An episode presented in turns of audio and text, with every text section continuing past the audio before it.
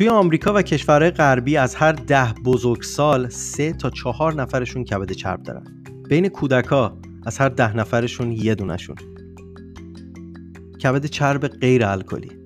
کبد چربی که از مصرف الکل نمیاد. نان الکلیک فری لیور حتی نوجوانایی داریم 13 14 15 17 ساله که تو صف پیوند کبدی قرار دارن. وحشتناکه نه؟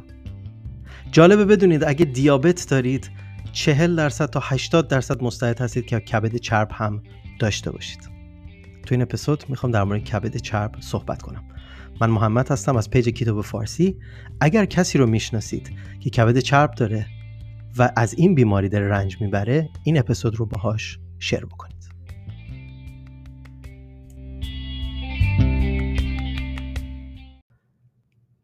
یه یادآوری خیلی دوستانه این که پیج کتاب فارسی هیچ توصیه پزشکی نمی‌کنه نه تنها تو این اپیزود بلکه تو هیچ کدوم از پست ها توی فضای مجازی تو هیچ کدوم از پلتفرم ها هیچ توصیه پزشکی رو به شما نمی‌کنه. این پست این اپیزود و پستای دیگه فقط جهت این هستش که ما بدنمون رو بهتر بشناسیم بتونه بهتون کمک بده ولی وظیفه شماست که با پزشکتون مشورت بکنید و بهترین تصمیم رو مطابق به بدنتون بگیرید. لطف بکنید این مسئله رو جدی بگیرید.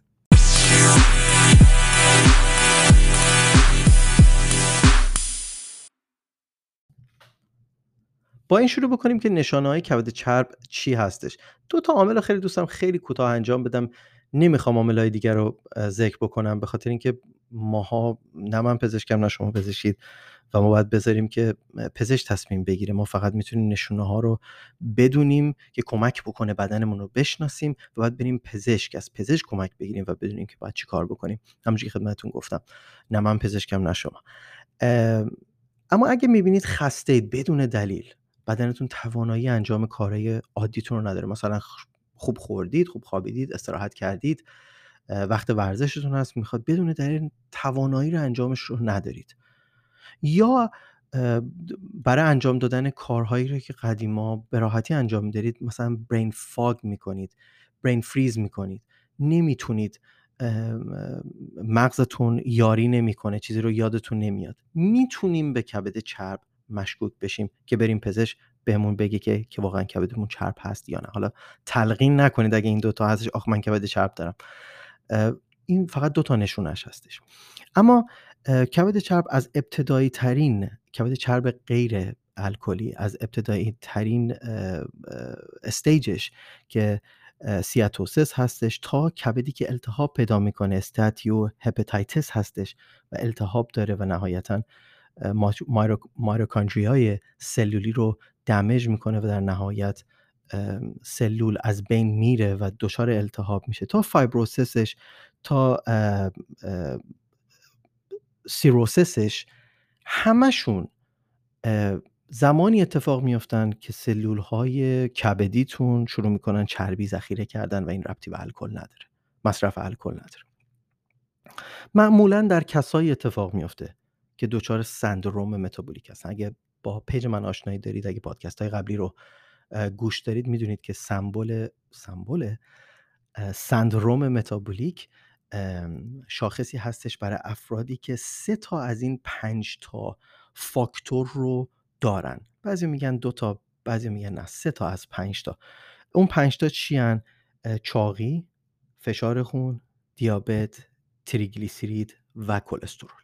اگر از این پنج تا سه تاشون رو دارید شما سندروم متابولیک دارید.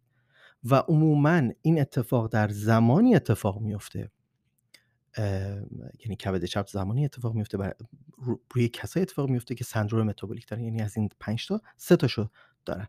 طبیعیه که ما با تو دنیای امروز با گسترش کسایی که سندروم متابولیک دارن به علت کمبود فعالیت به علت درست غذا نخوردن کبد چرب پیدا بکنن تا جایی که از هر چهار تا آدم اوبیس یا چاق مفرد سه تاشون کبد چرب دارن. اما اگه بخوایم مسئله رو خیلی سریع با هم دیگه باز بکنیم رد پای مقاومت انسولین رو می‌بینیم. مثل تمام سلول های بدن ما سلول هایی که داخل کبد ما هستن یعنی سلول های کبدی ما وقتی که حساسیتشون رو به انسولین از دست میدن یعنی receptor های گیرنده های سلولی که قرار حساس باشن به انسولین و در سلول باز بشه حساسیتشون رو از دست میدن. اتفاقی که میفته انبارسازی چربی درش بالا میره و اسید oxidation اسیدهای چرب پایین میاد. وقتی که این اتفاق میفته به جای اینکه این اسیدهای چرب داخل جریان خون ما برن و خارج بشن از کبد این اتفاق کمتر اتفاق میفته کاهش پیدا می‌کنه و به جاش اسیدهای چرب داخل سلول کبدیمون ذخیره میشن به صورت دونه ها بعضی وقتا درشتر نقطه ها نقطه های سفید رنگ که به این میگن سیاتوسس به همین راحتی. واقعا رد پای مقاومت انسولی به همین سادگی توی کبد چرب کاملا مشهوده. وقتی که عکساشو نگاه می‌کنی دونه دونه دونه بعضی وقتا بزرگتر بعضی وقتا کوچکتر نقطه های سفید رنگ بعضی وقتا مساحت های سفید رنگی رو داخل در ابعاد سلولی در کبد چرب می‌بینید. که تماما ذخیره چربی هستن. مقاومت انسولینی چیزی هستش که کبد چرب رو می‌سازه.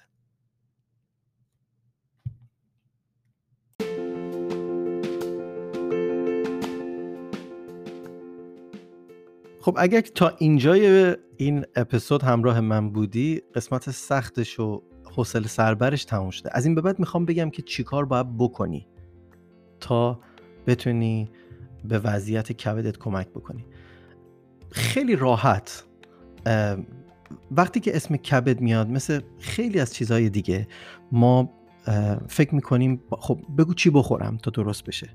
تمام این کسایی که توی مخصوصا برای کبد شب انقدر گسترش پیدا کرده از دوستانی که طب سنتی رو دارن و حالا پزشک هم نیستن مدرکی هم ندارن ولی بهشون میگن حکیم به عرقیجات میدن اینو میدن فلانو میدن. اینو بخور اونو بخور. من بحث دارو رو نمی‌کنم چون بحث پزشکی است و صلاحیتشو ندارم صحبت بکنم. و بعد اون پزشکا بگن که واقعا این چقدر بحث دایت مهمه چقدر رژیم غذایی مهمه و چقدر بحث داروها هستش. از اون تو ناحیه وارد نمیشم. ولی وقتی که اسم کبد چرب غیر الکلی میاد تمام ما دنبال این هستیم بگو چی بخورم. ولی کاملا برعکس قضیه است. برای درمان کبد چربت کبد چرب غیر الکلی مدام دارم تاکید می‌کنم. عذر می‌خوام اگه تکراری دارم میگم به خاطر که ممکنه یه نفر یه تیکشو بشنوه. برای درمان کبد چربت داستان از این قرار هستش که چی نباید بخوری. چه چیزهایی رو نباید مصرف بکنی. بحث این نیستش که چی باید بخوری تا درمان بشی. بحث اینه که دقیقا چی نباید بخوری. با من همراه باش تا بهت بگم چه چیزهایی رو نباید بخوری تا بتونی درمانش بکنی.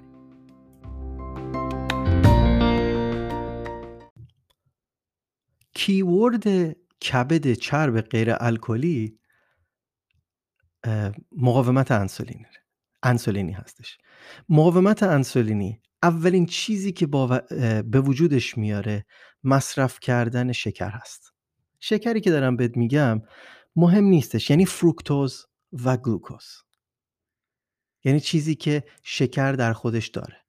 تویی که کبد چرب داری می‌خواد یه سرپ برای پنکیکت باشه که توی یه رستوران خیلی شیک توی الهیه داری می‌خوری. تا یک میوهی باشه که خونت داری می‌خوری. تا یه نارنگی باشه که داری به عنوان میان وعده مصرف می‌کنی.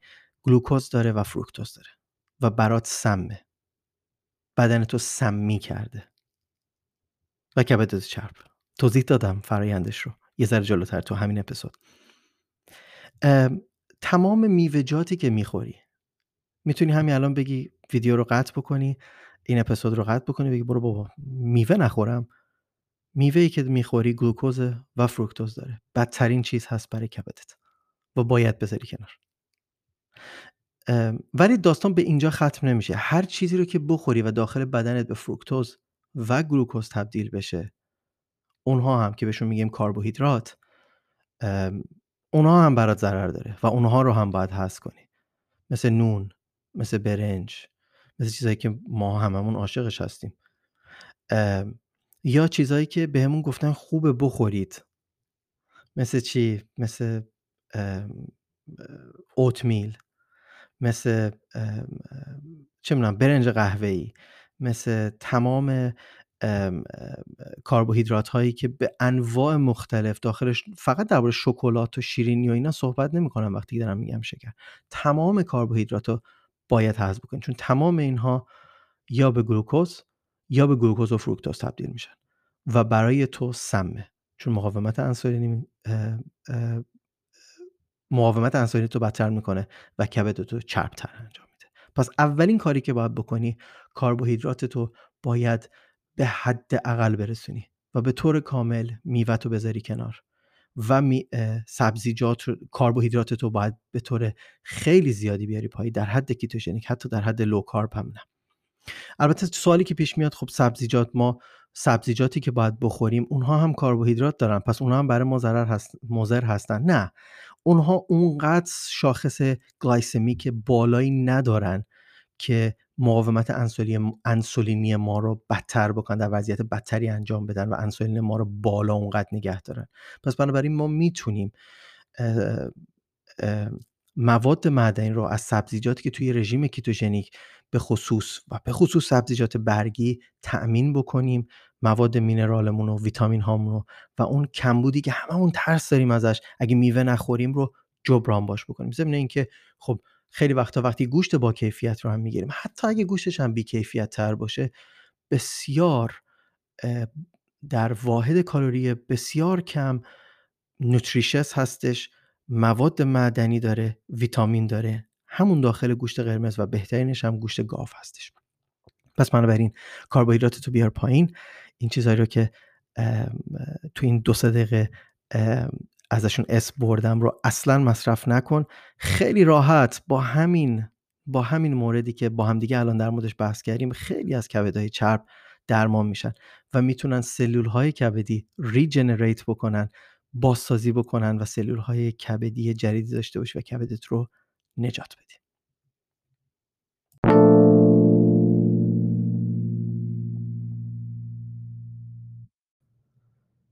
مطلب دومی که باید رعایت بکنی بحث روغنت هستش. برای کمک کردن به اسید اسید کبد چرب غیر الکلیت باید روغن مصرفیت رو عوض بکنی. من بارها گفتم کسایی که می‌خوان رژیم ketogenic رو بگیرن که اکثر آدم ها برای سلامتیشون نمی‌گیرن برای کاهش وزن می‌گیرن و بعد می‌بینن که ای دیابت هم درست شد ای کبد چرب هم درست شد ای چربی خون هم درست شد. همیشه بهشون میگم اگر داخل خونهتون رو سعی بکنید از غذاهایی که غیر کیتویی هستش دورورتون نباشه. مثلا حالا بعضی خب خانوادهشون نمی‌تونن این کار رو انجام بدن ولی اگه خودتون هستید توصیه هم همیشه به شاگردام این هستش که برنج دارید نون دارید چیپس دارید فلان دارید اینا رو برید به کسایی که می‌تونن. کسایی که فقیر هستن بهشون بدید چون واقعا گرسنگی خیلی چیز بدیه و شاید بتونن شکمشون رو سیر بکنن. ولی بحث روغن که پیش میاد روغن های نباتی وشتبال اویل روغن کنولا روغن سانفلاور سید آفتاب گردون چه می‌دونم روغنایی که به روغن نباتی هستن باید قاعدتا از گیاه ها میاد ولی هیچ چیش از گیاه نمیاد. گریس خالص هستش برای مکانیکی. و باعث التهاب فوق العاده شدید میشه. وقتی که بحث اینا میاد میگم می‌خوان رژیم ketogenic رو شروع بکنید و اگر تو آشپزخونهتون اینجور روغن رو دارید حتی به شخص فقیر همینا رو ندید. با جا بندازید توی آشغالدونی. با جا بندازیدش تو آشغالدونی. انقدر برای سلامتیتون مضر است و این خیلی مهمه. اگر کبد چرب داری روغن های مصرفی اینایی که بهت گفتم هیچ کدومش روغن هسته انگور روغن سید اویلز روغن های دانه ها هیچ کدوم از اینا رو نمی‌تونی مصرف کنی همه رو باید بندازی. دور کنولا آفتاب گردون ذرت این همه آشغالا رو. بری سطل آشغال به هیچ کس هم نده و به جاش روغنای با کیفیت مصرف کن. روغن زیتون روغن آووکادو. کره روغن که از گاو میاد بهش میگن تل و فکر کنم روغن شهمش میگن. درست میگم. یا فارسیشو اگر ادا در نمیارم واقعا نمی‌دونم الان. تو ذهنم نیست. یعنی هست نمی‌دونم شهمه یا هشمه. اگر هر کدوم هستش برای من توی کامنت بذارید. یا روغن حیوانی خودمون. روغن حیوانی که مصرف می‌کردیم. کره. روغنی که از دنبه میاد. بهترین روغن که از دنبه پا میشه میاد. اینا باعث سکتتون نمیشه. چیزی که باعث سکتتون میشه اتفاقا التهابی هستش که روغنایی که با اسم تجاری غیر کلسترولی بدون کلسترول به ما همه به هممون فروختن و بعد التهاب داخل بدنمون ایجاد شد و بعد التهاب بود که باعث سکته شد. اینایی که دارم بهتون میگم می‌تونید با پزشکتون حتما مشورت بکنید. میگم من پزشک نیستم بهتون بگم. من نمی‌تونم بگم چی کار بکنید چی کار نکنید. فقط چیزی که برای خودم کار کرده دارم خدمتتون ارائه دارم میدم. روغناتون عوض بکنید کبد شربتون رو خیلی کمک می‌کنه. تا اینجا هر چی شنیدی اگه همین الان قطع بکنی و این دو موردی که خدمت درس کردم بری انجام بدی کبد چربت مگر در شرایطی باشی که خیلی سیویر باشه قضیت با این دوتا کار می‌تونی کبدت رو برگردونی. از اینجا به بعدش تاثیر داره نه که نداره ولی اصل کاری نیست. و اونم چیه؟ کمبود ویتامین د کمبود ویتامین د خیلی تو الانی که وسط کرونا هستیم و خیلی از کشورها که واکسن نزدن و خیلی از کشورها که حتی واکسن زدن و یه عده‌ای رو دارن که رفیوز می‌کنن نمی‌خوان واکسن بزنن با ویروس کرونا دست و پنجه دارن نرم می‌کنن. کمبود ویتامین د توی کرونا هم تاثیر داره. این هممون می‌دونیم. تو خیلی چیزهای دیگه هم تاثیر داره. ولی تا اسم ویتامین د بیاد ما بلافاصله یاد قرص می‌کنیم میافتیم. یعنی میگیم که چه مکملی رو باید مصرف بکنیم. بحث این نیستش که وقتی میگیم ویتامین د یا میگیم منیزیوم منظورمون قرص هست. ما داریم این نشونه رو میدیم که غذای طبیعی بخورید. مثلا میگیم منیزیوم من پست منیزیوم رو که گذاشتم خیلی از دوستان اومدن چه مکملی داری ایران؟ چه مکملی رو معرفی می‌کنی داخل ایران؟ من بیشتر بحثم غذای طبیعی بود که از منیزیوم بخوایم تامین بکنیم بدنمون و بدن ما می‌تونه این رو بکنه و خیلی راحت تر می‌تونه جذب بکنه. در مورد ویتامین د هم بارها من اینو توصیه کردم. بله اگر که قضیهتون خیلی داغون هستش باید منم تو این شرایط بودم. باید قرص بخورید تا بشه سریع بیاد بالا به خصوص در شرایط خاص. اما بهترین روشش همونجور که بارها گفتم تو پست های مختلف تو پلتفرم های مختلف بهترین روشش آفتاب هست و نور خورشید. متفاوت هست آفتاب با نور خورشید. لازم نیستش برید برق آفتاب چون نمی‌خوایم پوستمون رو برونزه بکنیم. می‌خوایم نور خورشید بگیریم. حتی اگر بلا فاصله قبل از یک ساعت قبل از اینکه خورشید غروب پیدا بکنه آسمون هنوز قرمز هستش ما ویتامین دمون رو دریافت می‌کنیم. صبح تا هنوز طلوع نشده اگر که بریم بیرون ویتامین دمون رو تعمین می‌کنیم. یه تحقیق شده بود که از بین ده هزار تا تا 20 هزار آیو واحد ویتامین د می‌تونه تو هر پیاده روی در هر یک ساعت پیاده روی در بسته به جغرافیایی که زندگی می‌کنیم بدنمون دریافت بکنه و چقدر راحت می‌تونه بکنه. بنفیت های دیگه هم هستش. در داخل پوست ما می‌تونه کلسترولمون رو تنظیم بکنه. ویتامین دی که از خورشید می‌گیریم. جالبه بدونید ویتامین د علاوه بر بحث کبد چرب غیر الکلی صبح ها اگر که قدیمی ها پا می شدن قبل از اینکه نمازشون رو میخوندن پا می می‌رفتن یه راهی می‌رفتن بیرون بعد می اومدن صبحونشون رو میخوردن تحقیقی شده نشون میده که نور خورشید در صبح خیلی بهتر از قهوه می‌تونه شما رو از خواب بیدار بکنه و سر حالتون بکنه و انرژی بهتون میده. بیشتر در مورد آفتاب بعدها صحبت خواهم کرد. من یادم باز هم قدیم ها چیزایی که ما ایرانی ها داشتیم و قدیمیامون بهمون می‌گفتن بدون دلیل ولی خب ما بهش اعتماد نداشتیم. آفتاب به شما انرژی میده.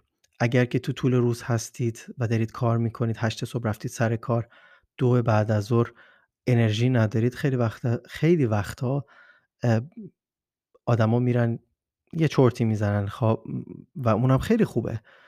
انرژیشون رو به دست میارن. ولی خیلی وقتا توصیه میشه 10 دقیقه 15 دقیقه 20 دقیقه آفتاب بگیرید. انرژی رو بهتون برمیگردونه. لازم نیست حتما یه چیز قندی بخورید. لازم نیستش که یه چیزی حتما حتی بخورید حتی کیتوژنیک. آفتاب خیلی می‌تونه بهتون کمک بکنه. ویتامین د کمبودش می‌تونه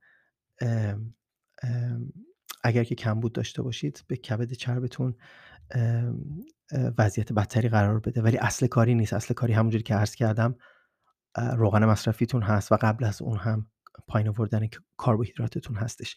ولی استادی هایی انجام شده که کمبود ویتامین د می‌تونه تو کبد چرب موثر باشه و اگر که ما ویتامین د رو ویتامین دی دفیشنسی رو کمبودش رو برطرف بکنیم می‌تونه به کبد چرب کمک بکنه. پس بنابراین اون دو مورد اول رو حتما انجام بدید. اگر خواستید ویتامین د رو هم در نظر بگیرید به کبد چربتون کمک می‌کنه ضمن اینکه ویتامین د که به خصوص از خورشید میاد نه تنها ویتامین دتون رو تأمین می‌کنه می‌تونه بهتون کمک بکنه که فواید دیگه هم ازش ببرید.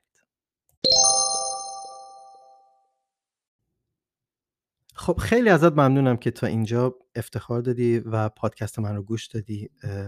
یه مطلبی رو اگر که تا اینجا همراه من بودی دوست دارم در مورد کبد چرب دیگه نمی‌خوام صحبت کنم در مورد ketogenic هم نمی‌خوام صحبت کنم. چرا؟ یه قسمت کوتاهیش می‌خوام صحبت بکنم ولی می‌خوام یه داستانی رو برات بگم. کسایی که page من همراه من بودن می‌دونن که من خیلی علاقه دارم به گل و گیاه مخصوصا اونایی که گیاه هستن و سبز تیره هستن. favorite م هم کاکتوس هست. توی خونم بارها هم نشون دادم توی page م. تقریبا مثل pet ای من هستن. باز هم کسایی که تو page م بودن تقریبا 6 ماه پیش حتی اگه page منم نبودید حتما شنیدید که یه سرمای خیلی شدیدی توی تگزاس اتفاق افتاد سرمای قطبی و معروف شد به تگزاس وینتر ستورم و اومد و من متاسفانه خیلی از گیاهامو از دست دادم. تقریبا فکر کنم 8 تا کاجم رو از دست دادم. جالبه کاج کاجی که باید تو سرما مقاوم باشه ولی کاجای من مقاوم نبودن چون سرما نهیده بودن. واقعا خوش شدن. تمام سانسوریا هام سوختن یه گیاهی داشتم که می‌خوام در و تمام کاکتوس هم سوختن با اینکه همه رو پوشونده بودم از پلاستیک هم بهتر پوشونده بودم. فقط با پلاستیک نپوشونده بودم. پارچای مخصوص گرفته بودم از Home Depot ولی با این حال همشون از بین رفتن. فکر کنم یه استوری هم دارم یعنی یه reel دارم توی اینستاگرام که نشون دادم که همشون از بین رفتن و بسیار ناراحت کننده بود اون روز. خیلی از گیاهامو بعد از اون خب کاجامو که کاملا سوختن و جابجاشون کردم تمیز کردم سانسوریه ها رو از ریشه همشون در اومدن. منتها یه گیاه بود. حتی یه گیاه دو تا گیاه داشتم برای پشه گذاشته بودم. گیاه خرزرم اونا هم از بین رفت ولی از ریشه در اومد. اما یه گیاه بود گیاه نخل بود و تا پنج ماه بعد از یعنی زمستون تموم شد بهار شد این همچنان هیچی نمی‌داد. کاملا مرده. بعد از پنج ماه از اون تنه درخت این یه نخل کوتاهی بود. می‌خوام برسم به فیتنس ها داستان دارم برای تعریف نمی کنم یه نخل کوتاهی بود. از تنه اون نخل که تقریبا سی سانت چهل سانت قدش بود از خاک از اون هیچی بیرون نیامد شروع کرد یواش یواش از زیر خاک از کنار اون تنه شروع کرد برگ دادن برگایی که هر کمش اندازه تقریبا چهل سانته. و تقریبا من گفتم خب این ریشه جدید زده. من بارها اومدم بکنمش از ریشه در بیارمش. چون واقعا یادآور اون صحنه ای بود که بعد از اون طوفان قطبی همه چی خوش شده بود و یه مقدار رو مخم بود راستیتش. ولی حالا خوشبختانه این کار رو نکردم و امروز که این اپیزود رو دارم انجام میدم دیدم از اون تنه خشک شده نخل که سی سانت بود نخل کوتاهی هستش هفتش تا برگ زده و اومده بیرون و داره ریکاور میشه. خیلی خوشحال شدم. دوست داشتم این خوشحالی رو با شما به اشتراک بذارم. ولی علتی که اینو بهتون گفتم من بارها تو پیجم میشنوم که میگن که همه دارن ده کیلو از دست میدن در ماه. من فقط پنج کیلو از دست دادم. یا مثلا کسایی که مثل انگار رفتن مثلا دارن قیمت می‌گیرن. با کیتوژنیک چقدر میشه کم کرد؟ و همین سوالاست و همین دید هستش که کارو خراب می‌کنه. کل طبیعت گیاها حیوونا می‌دونن که هیچ اتفاقی توی این دنیا حتی کائنات می‌دونن و این قانون رو بهش ایمان دارن و اجراش می‌کنن که هیچ چیزی یه شبه و با سرعت اتفاق نمیفته همه چی با صبر و به تدریج. همونجوری که ما هممون چاق شدیم یه شبه نشدیم. به تدریج اتفاق افتاد. چی می‌خوام بگم؟ میگم می‌خوام بهت بگم که کل طبیعت می‌دونه که با صبر و به مرور زمان با یه اتفاقی بیفته تا به سالمترین روشش اتفاق بیفته. کاهش وزنی که می‌خوای انجام بدی رو صبور باش. با بدنت صبور باش. خیلی وقتا می‌بینی دو سه هفته ناامید نشو. کیتوژنیکت رو ادامه بده. سه هفته می‌بینی که وزن از دست ندادی. سایز هم کم نکردی. خیلی وقتا وزن از دست نمیدی ولی سایز داری کم می‌کنی. بدون که بدنت داره اتفاقی رو داخل بدنت یه درمانی رو داره انجام میده. البته در صورتی که داری رژیم رو درست اجرا کنی خیلی وقتا یه چیزهایی رو داری می‌خوری که نباید بخوری. بسته به اون مرحله ای که توی کیتوژنیک هستی و بسته به اون شرایطی که بدنت داره. با بدنت صبور باش. بهش اعتماد کن می‌دونه داره چی کار می‌کنه. وظیفه تو هستش که آشغال بهش ندی تا التخاب داخل بدنت ایجاد نشه. سلول هات به انسولین حساسیتشون رو از دست ندن. سطح انسولینت انسولین خیلی چیز خوبیه. هورمون لازم و ملزومی هستش داخل بدن ما. وقتی که بد غذا می‌خوری سطحش بالا هستش مشکل ایجاد میشه. پس بنابراین با بدنت صبور باش مثل تمام چیزهای دیگه تو این دنیا. مرسی که به این اپیزود گوش دادیم